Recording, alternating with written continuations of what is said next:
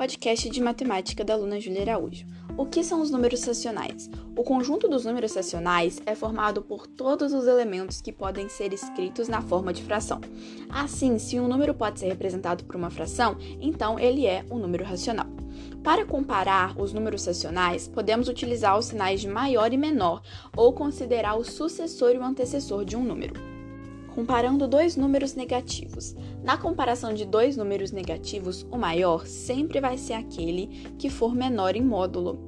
Quando comparamos um número positivo com um negativo, o, o, maior deles é sempre o positivo. Exemplo, mais 87 é maior que menos 95. Comparando frações de denominadores diferentes. Os denominadores também são iguais, assim basta identificarmos qual do numerador é maior percebemos que 15 é maior que 7. Portanto, quando os denominadores são diferentes, devemos realizar operações no intuito dos denominadores se tornarem iguais. Comparar frações significa olhar para duas frações e descobrir qual é a maior. Para comparar frações, tudo que precisamos é deixá-las com o mesmo denominador e ver qual é o maior numerador. Assim você dirá qual é o maior. Potência de expoente inteiro. O que é a potenciação? Potenciação é a operação matemática utilizada para escrever de forma resumida de números muito grandes, onde é feita a multiplicação de n fatores iguais que se repetem. Multiplicando potências de mesma base. Quando multiplicamos potência de mesma base, tem-se uma nova potência, onde a base é igual à base das parcelas e o expoente é a soma dos expoentes da parcela. Em uma multiplicação de potências com a mesma base, conservamos a base e somamos os expoentes. Divisão de potências com a mesma base. Quando se divide potências de mesma base, tem-se uma nova potência, onde a base é igual à base do divisor e do dividendo, e o expoente é a diferença dos expoentes do divisor e do dividendo. Em uma divisão de potências com a mesma base, conservamos a base e subtraímos os expoentes.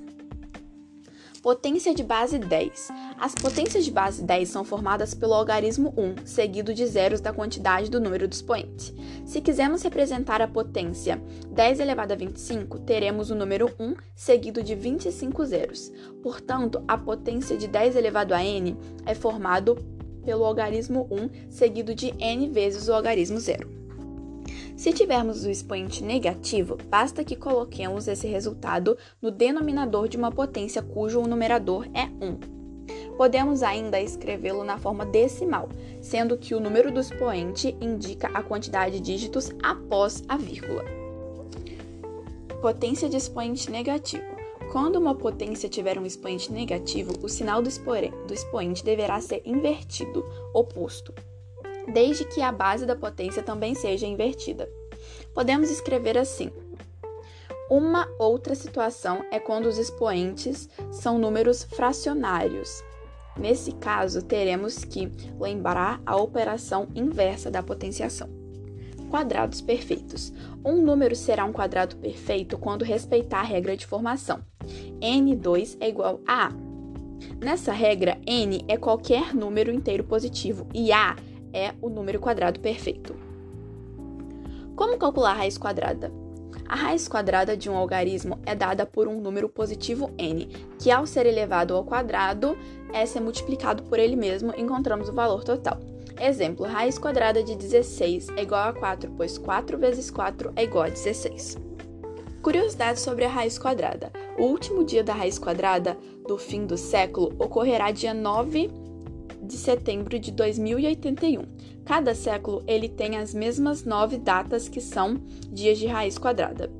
O próximo século também cobrirá o resto das raízes quadradas de três meses: 10 do 10 de 2100, 11 do 11 de 2121 e 11 e 12 do 12 de 2144.